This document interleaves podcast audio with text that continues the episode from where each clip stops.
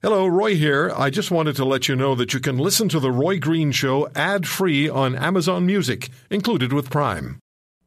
Big stories and even bigger guests. This is The Roy Green Show on the Corus Radio Network.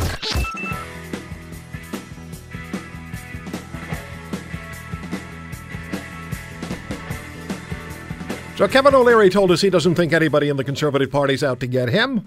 And Kellie Leitch told us that she gets along pretty well with everyone in the leadership contest, with the exception of one or two, and then mentioned Kevin O'Leary. So you've heard from two of the more, I think, interesting, controversial, and certainly headline creating candidates for the Conservative Party leadership and potentially for Prime Minister of Canada. And the focus of so much discussion, so much discussion, whether it's in Canada or the United States, globally has been on for a couple of months now, certainly, the issue of immigration, migration, and who should and who shouldn't be allowed into a certain country, under what circumstances, who's eligible, who's ineligible. And there are fingers pointed at Europe when we look at the massive migration there. What are the results? This is going to be, I think, the most significant issue as we move forward, not only in the federal election coming up in 2019, but also in provincial elections. Migration, immigration will be it. Those will be the most important issues as far as discussion is concerned. There's also the economy, the carbon tax, uh, health care, uh, just generally taxation, which is far too high, hydro costs, terrorism. There's so many aspects, so many, so many issues, but a lot of it is going to be focused. The main focus, I think, is going to be on migration and immigration. There'll be some very harsh things said.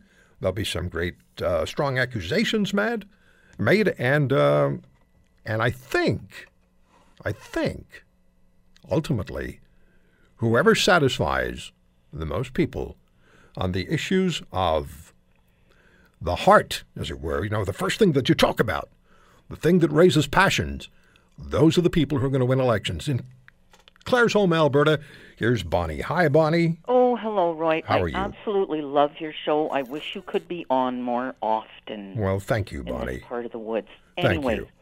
um, about Kevin O'Leary, yes, I absolutely would vote for him. My fear is that they are keeping him away on purpose, and there's a lot of shenanigans going on, and they've pulled this stunt before the conservative government in a riding election here for a couple of years ago. They parachuted somebody in, and he didn't really have the right to be running. Anyways, enough of that part, but on racism, um, because it kind of boils down to this. I think that lady from Edmonton, she watches CNN. I watch Fox News. I watch MSNBC if I can handle it, and CNN. Those people are not giving the true news. I watched the entire U.S. election from the very beginning two years ago, and I Does your head not hurt? um, I kind of like this stuff.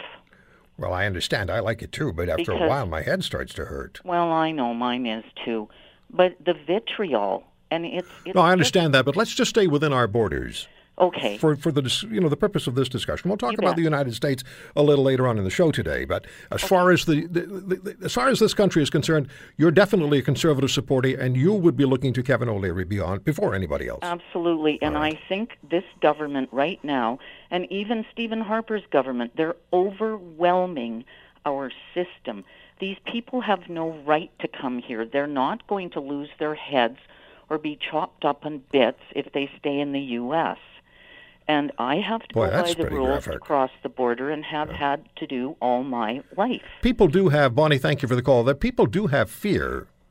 People do have fears. But again, if you're in the United States, you're in a designated safe country, and you have the agreement, the Safe Third Country Agreement between Canada and the United States, specifically put in place so that if you're in a safe country, you cannot refugee country shop.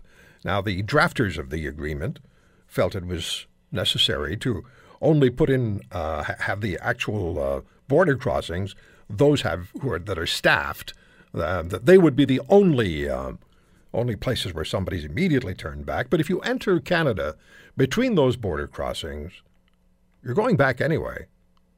It will take time, And yes, you'll be able to um, you'll be able to take full advantage of, of what Canada offers, because that's the kind of country we are. But eventually, you're going to be sent back. And what you will do is you'll delay people who are in the line, in the queue, and have decided to do things uh, the way the government has laid them out to be done if you want to come to Canada. So much, so much to talk about. And who's the right person to lead us through this maze of issues? Is it one of the conservatives, or is it the guy who's in the Prime Minister's office now? Or maybe somebody from the NDP? More of your calls coming right up.